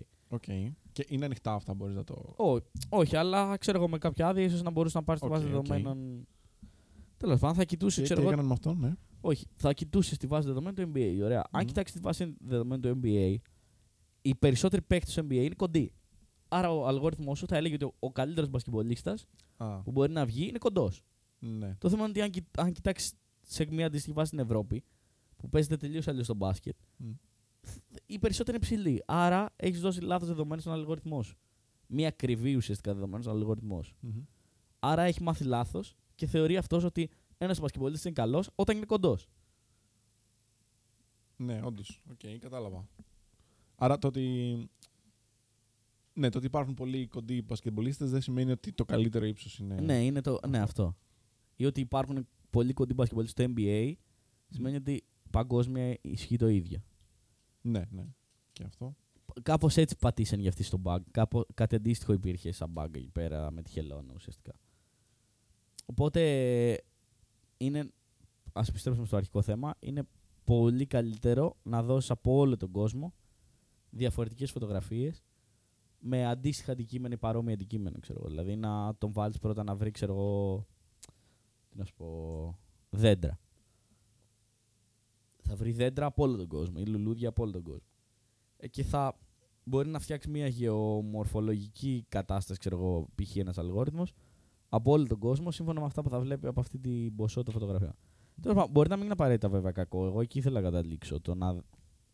Αν χρησιμοποιούνται γι' αυτό το λόγο οι φωτογραφίες μου, δεν θα είχα όντως πρόβλημα. Δηλαδή ότι κάποιος αλγόριθμος μαθαίνει κάποια πράγματα σίγουρα, για να μας βοηθήσει αύριο μεθαύριο. Αλλά το θέμα είναι ότι είναι και οι λόγοι που είπες στην αρχή. Ναι, αυτό εμένα το privacy και γενικά αυτό με προβληματίζει. Διαφημίσεις και όλο αυτό το. Ναι, αυτό. Ναι, η φάση. Το να βλέπει ένας αλγόριθμος φωτογραφίες μου δεν με ενδιαφέρει ιδιαίτερα.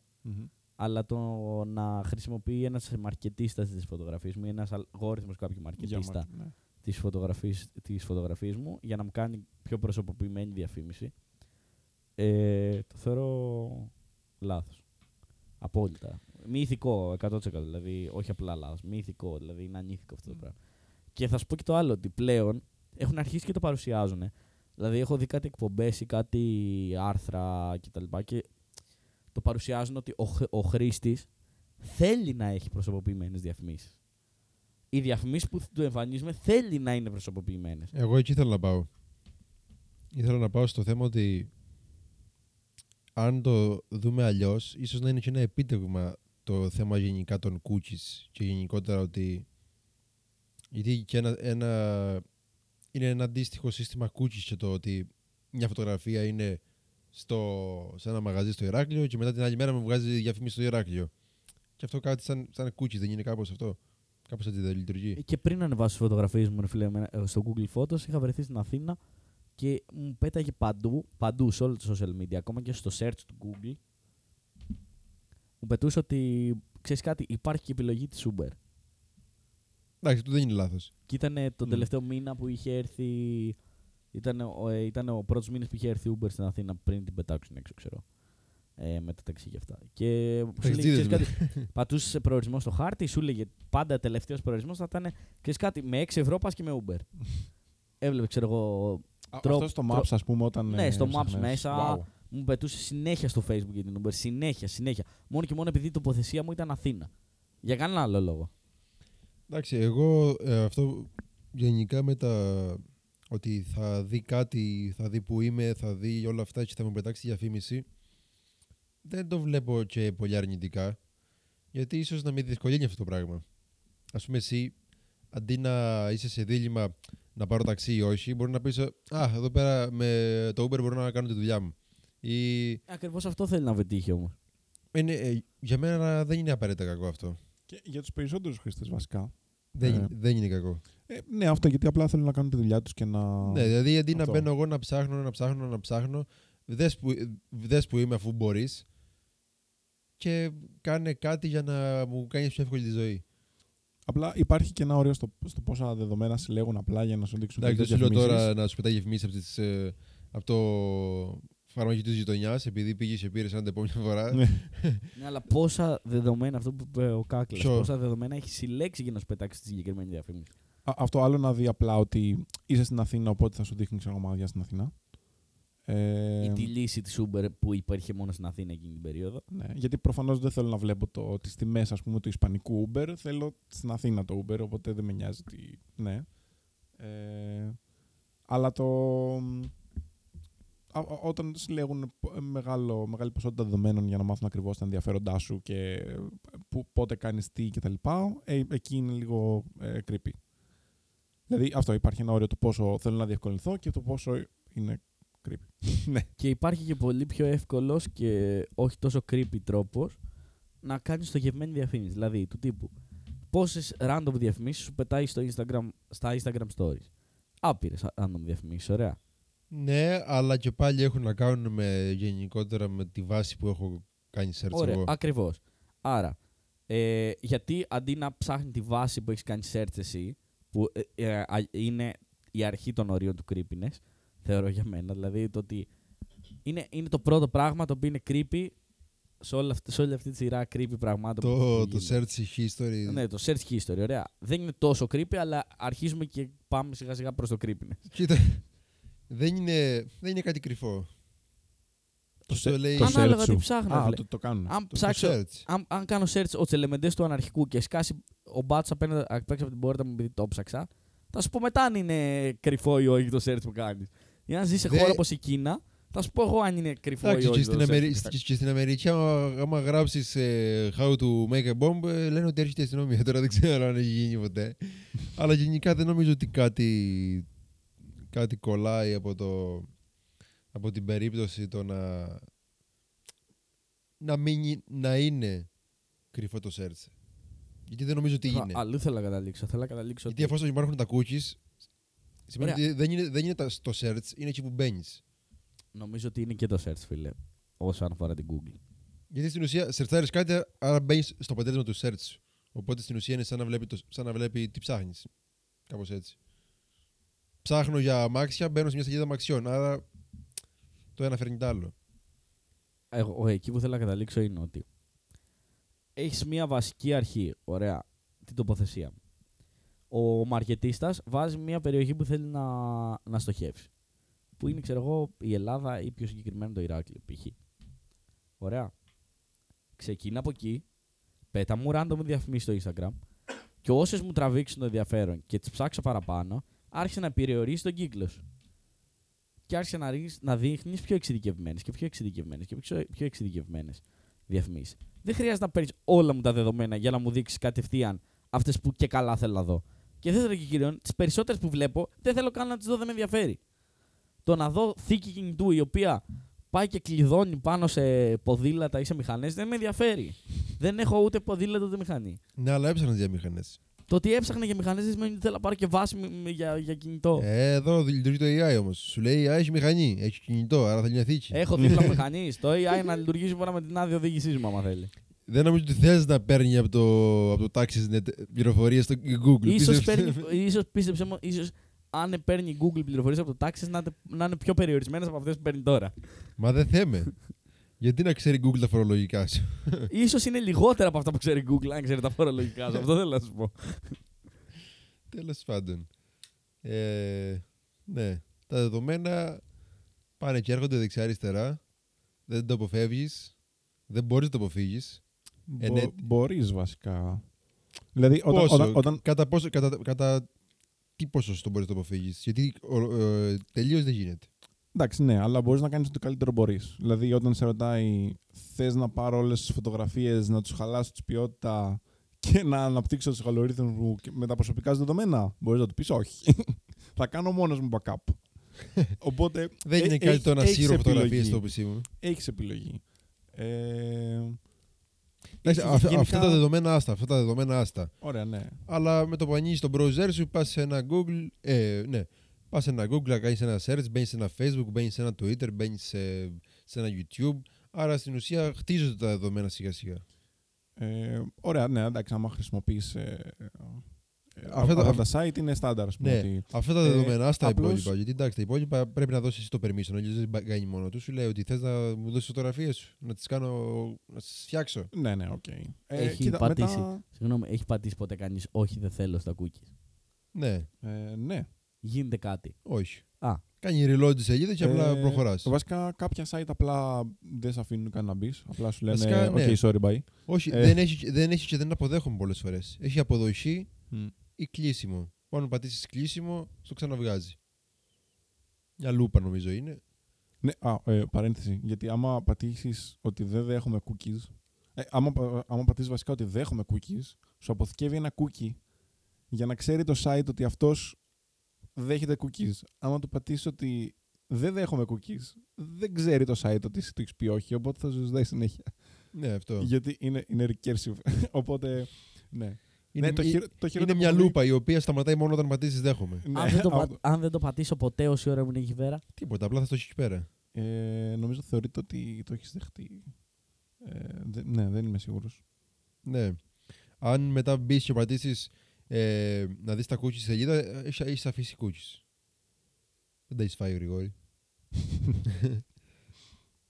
Εντάξει, τα cookies είναι άλλη υπόθεση, αν και νομίζω είναι σε δυσκολίνη. Δηλαδή εγώ προσωπικά δεν έχω πρόβλημα με τα cookies, αν είναι χρήσιμα. Κοίτα, εγώ αυτό που κάνω, ας πούμε, είναι ότι... πρώτα απ' όλα αυτό που είπες, ότι άμα μπαίνεις σε Twitter, YouTube, Facebook και τέτοια, δεν έχεις επιλογή, θα μαζέψεις τα δεδομένα σου. Δεν σε ρωτάνε καν για cookies. Έλα. Δεν σε ρωτάνε καν εκεί πέρα για τέτοια πράγματα. Γιατί έχεις κάνει και login με το λογαριασμό σου. Δηλαδή, οπότε... εννοείται ότι... αυτό που μπορείς να κάνεις τουλάχιστον είναι ότι απλά μπορείς να πας σε ρυθμίσεις σε κάθε... στο προφίλ σου σε κάθε εταιρεία και να του πεις ότι ξέρεις τι, δεν θέλω να μου δείχνεις προσωποποιημένες διαφημίσεις ή δεν θέλω να πουλάς τα δεδομένα μου σε διαφημιστικές. Και αυτό είναι το καλύτερο που μπορείς να κάνεις. Και... ναι. Όντως υπάρχει αυτό. Δεν το είχα κάνει στο νου μου αυτό το πράγμα. Ναι, υπάρχουν. Εντάξει. Νομίζω στο Google ήταν, στο Facebook, στην Google πρέπει να ήταν. Μπορεί να του πεις opt-out of. Πώς το λέει. Να μην κάνει personalized διαφημίσεις. Και μετά σου λέει και σε ποιες διαφημιστικές θα έστελνε τα δεδομένα σου. Και άμα κάνεις check το checkbox, τέλος πάντων, σου λέει: OK, δεν θα στείλω σε αυτές τις διαφημιστικές. Άλλες διαφημιστικές δεν μπορείς να τους πατήσεις απλά ένα link για να κάνεις opt-out. Πρέπει να τους στείλεις email, ξέρω εγώ, για να κάνεις αίτημα και τέτοια. Οπότε, ναι, είναι δύσκολο να κάνεις opt-out από τα πάντα, αλλά μπορείς από τα περισσότερα ή γενικά. Ναι. Και στο Reddit μπορείς. Απλά είναι πάλι ένα checkbox. Και στο Twitter το έχω δει. Και στο Facebook. Ναι. Και μετά για τα cookies σε διάφορα site. Εγώ αυτό που κάνω είναι ότι σβήνω τα cookies. Έχω βάλει ένα add-on στο Firefox που άμα δεν μπεις σε ένα site για λίγη ώρα, σβήνει τα cookies. Με κάποια exceptions, ας πούμε, δεν θέλω να με κάνει logout από το Facebook. Αλλά άμα μπαίνω σε άσχετα site από εδώ από εκεί και διαβάζω άρθρα και πατήσω καμία διαφήμιση και τέτοια, τα cookies που θα μου αποθηκεύσουν αυτά δεν θα μείνουν για να φτιάξουν το διαφημιστικό προφίλ. Οπότε πάλι εκεί είναι λίγο καλύτερα. Ναι, μπορείς να κάνεις διάφορα γενικά. Οκ. Okay. Για σβήσιμο να πούμε έτσι ένα μικρό θέμα που το θυμήθηκα τώρα και... πέρασε η ώρα. Για πες. Και ο Κάκλας έτσι θα μπορούσε να μας βοηθήσει. Για πες. Για το SystemD, HomeD. Το διάβασες? Όχι, το άκουσα πολύ λίγο. Θες να πεις βασικά? Ναι. Αν το έχεις διαβάσει κιόλας θα το εξηγήσεις. Ότι ο φάκελος Home σε όλα τα Linux λειτουργικά συστήματα και Unix περιλαμβάνει τους φάκελους με όλα τα αρχεία του χρήστη ουσιαστικά. Είναι μέσα στο users κτλ. Τέλος πάντων, ο Lennart Poettering, συγγνώμη, που είναι ο δημιουργός του SystemD, που ξέρουμε ότι έχουν γίνει πόλεμοι. Ναι, έχουν διαφωνήσει πολύ. Για το SystemD, είναι ο δημιουργός του SystemD.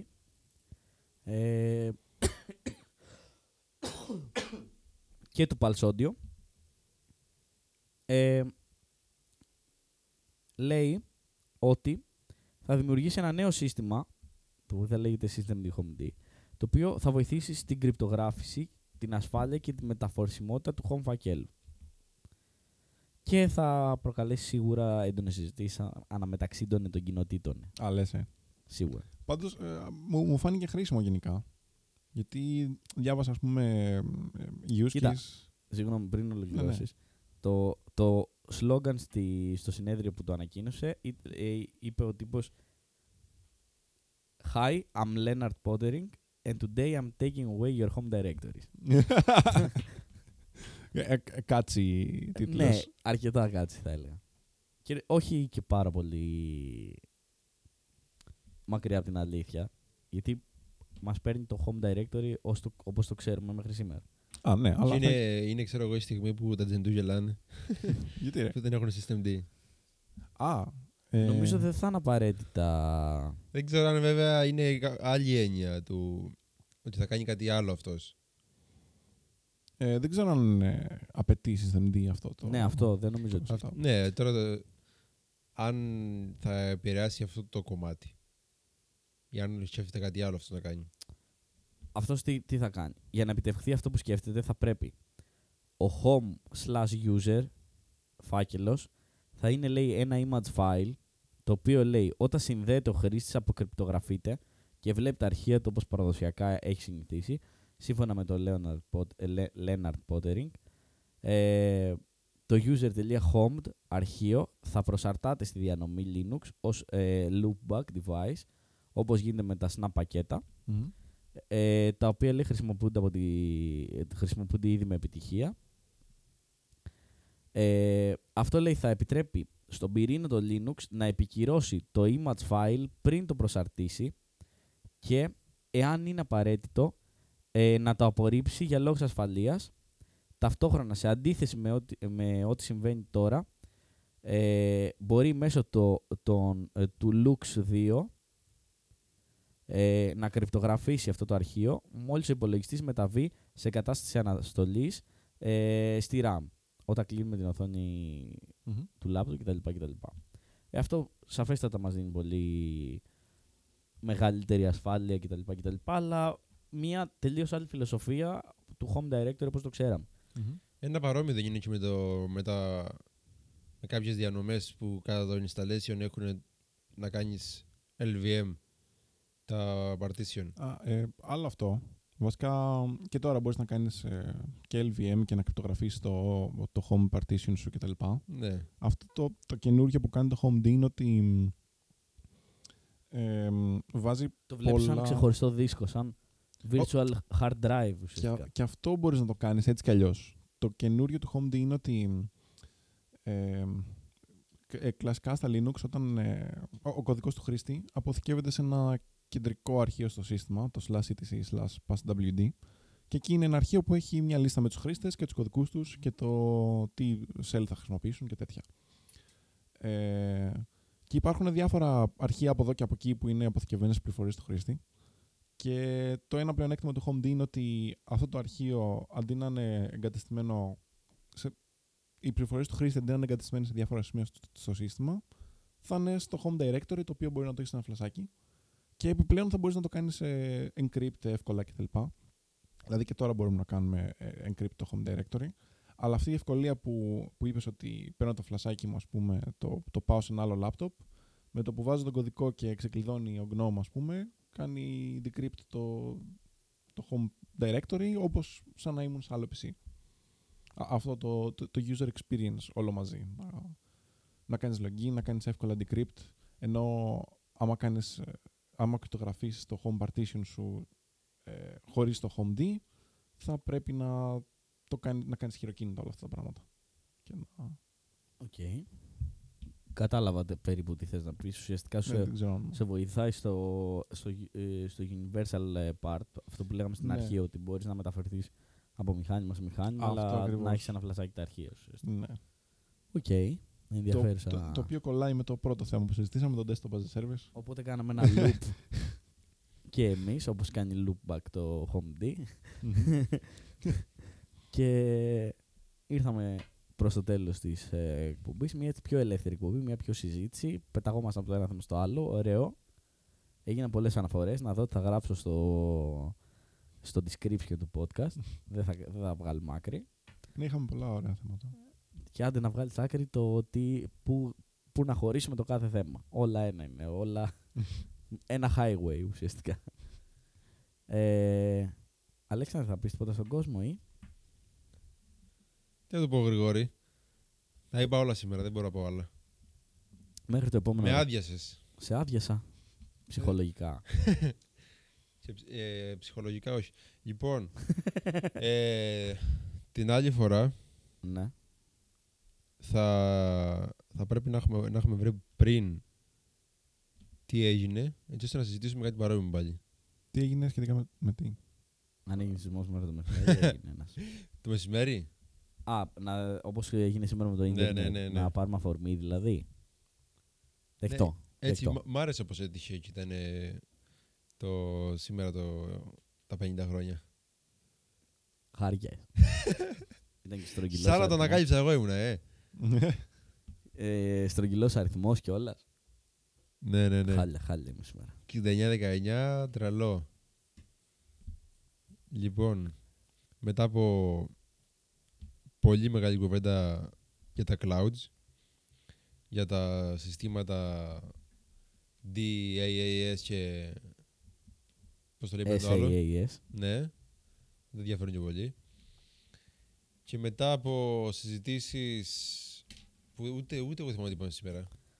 Τι για αλγόριθμους, εκπαίδευση αλγορίθμων. Ναι, είπαμε περισσότερο για διάφορα άλλα πράγματα παρά για το... Φεύγαμε από το ένα θέμα, πηγαίναμε στο άλλο και δεν ξέρω και... Όποιος μας ακούει θα πει θα ξυπνήσει με 3 λιγότερα εγκεφαλικά κύτταρα. 3 λιγότερα προβλήματα στη ζωή του, γιατί βρήκε τα άλλα 3 που είμαστε με. Κοίτα, αν βγάλει άκρη ο κόσμος... Πρώτα πρέπει να βγάλεις εσύ άκρη και μετά ο κόσμος. Εγώ θα βγάλω. Γιατί αν εσύ δεν βγάλεις, ο κόσμος δεν τα ακούσει. Εγώ θα βγάλω άκρη. Ξέρω δηλαδή ότι η ροή είναι αυτή, τι θα κάνω. Την αλλάξω τη ροή. Δεν είμαι θεός. Θα κάνω μία επεξεργασία χείρου. Δηλαδή, μα κόψω κάποια πράγματα τα οποία δεν είναι και άξια να ακουστούν στον αέρα, αλλά. Βέβαια, φέτος. Θα βγάλει άκρη ο κόσμος. Αυτό δεν αλλάζει το δεδομένο. Στη δεύτερη σεζόν αρχίσαμε νωρίς τις συζητήσεις. Ναι, αργήσαμε. Ναι. Δεν φοβόσουν να την περσινή σεζόν να ξεκινήσει. Την περσινή, ναι. Θέλει να είσαι έτοιμος, ήθελες. Ήθελα να είμαι έτοιμος. Σήμερα δεν ήμουν καθόλου. Και εντάξει. Όπως ξέρετε, αυτά θα γίνονται. Θα υπάρχουν έτσι ανοιχτές συζητήσεις. Είτε μεταξύ εμένα και του Γρηγόρη, είτε με περαστικούς εδώ πέρα. Ο Γιώργος. Θες να έρθει στην εκπομπή μας να. Ναι, γιατί. Κερνάμε παγωτό από τα λαμπάκια. Το Γιώργο τον είχαμε συνηθίσει πέρσι. Ο Γιώργος είναι επίτιμο μέλος. Είναι. Του ανήκει ένα μέρος της εκπομπής. Πώς το λένε, επιστημονικός αναλυτής. Όπως οι εκλογές φέρνουν αυτούς που παίρνουν τα polls. Δεν έχει ο Παπαδάκης κάθε πρωί ένα οικονομολόγο. Κάπως έτσι πάει, κάπως έτσι. Και πέρσι, εντάξει. Αυτό είναι το νόημα της εκπομπής. Η εκπομπή είναι ανοιχτή. Open εκπομπή. Κάτσε γιατί πάμε στα χωράφια του Σαββίδη. Εντάξει, όχι τέτοιο open. Από το άλλο το open. Το open το source. Το άλλο το open, ναι. Το libre. Οπότε, feel free to join us. Email us if you want. Ναι, αν θέλετε να κλείσετε για να δείτε live την εκπομπή. Σε αυτό το απίστευτο στούντιο. Απίστευτο στούντιο. Ούτε εγώ δεν καταλαβαίνω για ποιο λόγο είμαι εδώ μέσα. Ναι, αν θέλετε να κλείσετε live, στείλτε ένα mail. Θα περάσετε από εντυσιόν πρώτα. Θα περάσετε από εντυσιόν να δούμε ότι δεν είστε fake. Να δούμε ότι είστε... Ότι δεν είστε bot. Δεν σας πω αυτό, να δούμε ότι δεν είστε τίποτα... Καλύτεροι από εμάς και μας αποστομώνετε, όχι τίποτα άλλο. Ναι, ναι, αυτό. Και εντάξει. Πρέπει... Καλά, θα το κάνουμε σε άλλη κομπή αυτό. Πες, δώσε κανένα easter egg στον κόσμο. Όχι, δεν έχει easter egg. Θα σας πούμε πώς να κλείσετε live θέση εδώ. Εδώ μαζί. Έχω μόνο 2. Α, όντως. Έχεις προλάβει πρώτη μηδιά. 2 κάθε φορά. 2 θέσεις, 2. Ανάλογα. Αν θέλετε περισσότερες, σινεμά. Εμείς εδώ. Δεν έχουμε και καρέκλες. Ρε παιδιά, είπαμε ότι είναι καλό στούντιο. Όποιος έρχεται, παίρνει και την καρέκλα του. Ναι, όμως στην παραλία δεν έχει καρέκλες. Πας με το πολυθρονάκι. Με την ομπρέλα σου. Εντάξει, δεν χρειάζεται ομπρέλα, αλλά. Ποτέ δεν ξέρεις, γιατί εδώ πέρα βλέπω και. Καλά, εντάξει, δεν είμαστε και σε εξαιρετική τοποθεσία. Τροπική τοποθεσία. Τροπικό κλίμα στην Κρήτη. Λοιπόν. Αυτά λοιπόν. Μέχρι το επόμενο Rastatec. Πες μια ευχή. Βρες μια ευχή για τον κόσμο. Την άλλη φορά τι είχες πει? Δεν θυμάμαι. Πάντα ζώνη. Α, ναι. Ένα πούμε τώρα πάντα κράνος άμα είναι. Λοιπόν. Ο Κάκλας θα μας πει μια ευχή για τον κόσμο. Μέχρι το επόμενο Rastatec τι να κάνουμε.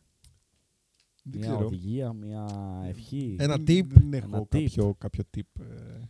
Λοιπόν, δεν έρχεται κάτι καλό. Μέχρι το επόμενο Rastatec. Πες ρε, καλή τύχη. Μέχρι το επόμενο να είστε πιστοί στην εκπομπή. Και να πηγαίνετε από το πεζοδρόμιο. Πάντα από το πεζοδρόμιο. Πάντα από το πεζοδρόμιο και να βάλετε και Linux με το. Καλό θα ήταν. Τέλεια. Τα λέμε μέχρι το λέμε στο επόμενο. Λοιπόν, βέβαια είχαμε πει ότι θα ανεβάσουμε και άλλα παλιότερα Rastatec, πράγμα το οποίο δεν έγινε. Δεν θα γίνει αυτό. Αυτό θα γίνει κάποια στιγμή όταν φτιαχτεί το site του σταθμού. Του Rastatec. Θα ανέβουν όλα εκεί πέρα σαν αρχεία. Οπότε ο κόσμος κάποια στιγμή θα μπορέσει να τα βρει. Μαζί με τον κόσμο θα τα δω κι εγώ, αλλά τότε δεν θα είμαι μάλλον στη ζωή. Θα δω από ψηλά. Δεν πρόκειται να φτιαχτεί ποτέ το site του σταθμού. Λοιπόν. Καλό σας... Καλό υπόλοιπο. Καλό υπόλοιπο της ημέρας, γιατί δεν ξέρουμε τι ώρα θα τα ακούσετε αυτά. Μπορεί να είναι πρωί, βράδυ. Κάκλα, ευχαριστούμε που... για τη συμμετοχή σου σε αυτό το podcast. Χάρηκα που ξανάρθα. Που επέστρεψες δυναμικός στη δεύτερη σεζόν Rastatec. Έχουμε και να τα ξαναπούμε σύντομα. Με ακόμα καλύτερα θέματα. Να είστε καλά. Ευχαριστούμε που μας ακούσατε. Καλή συνέχεια.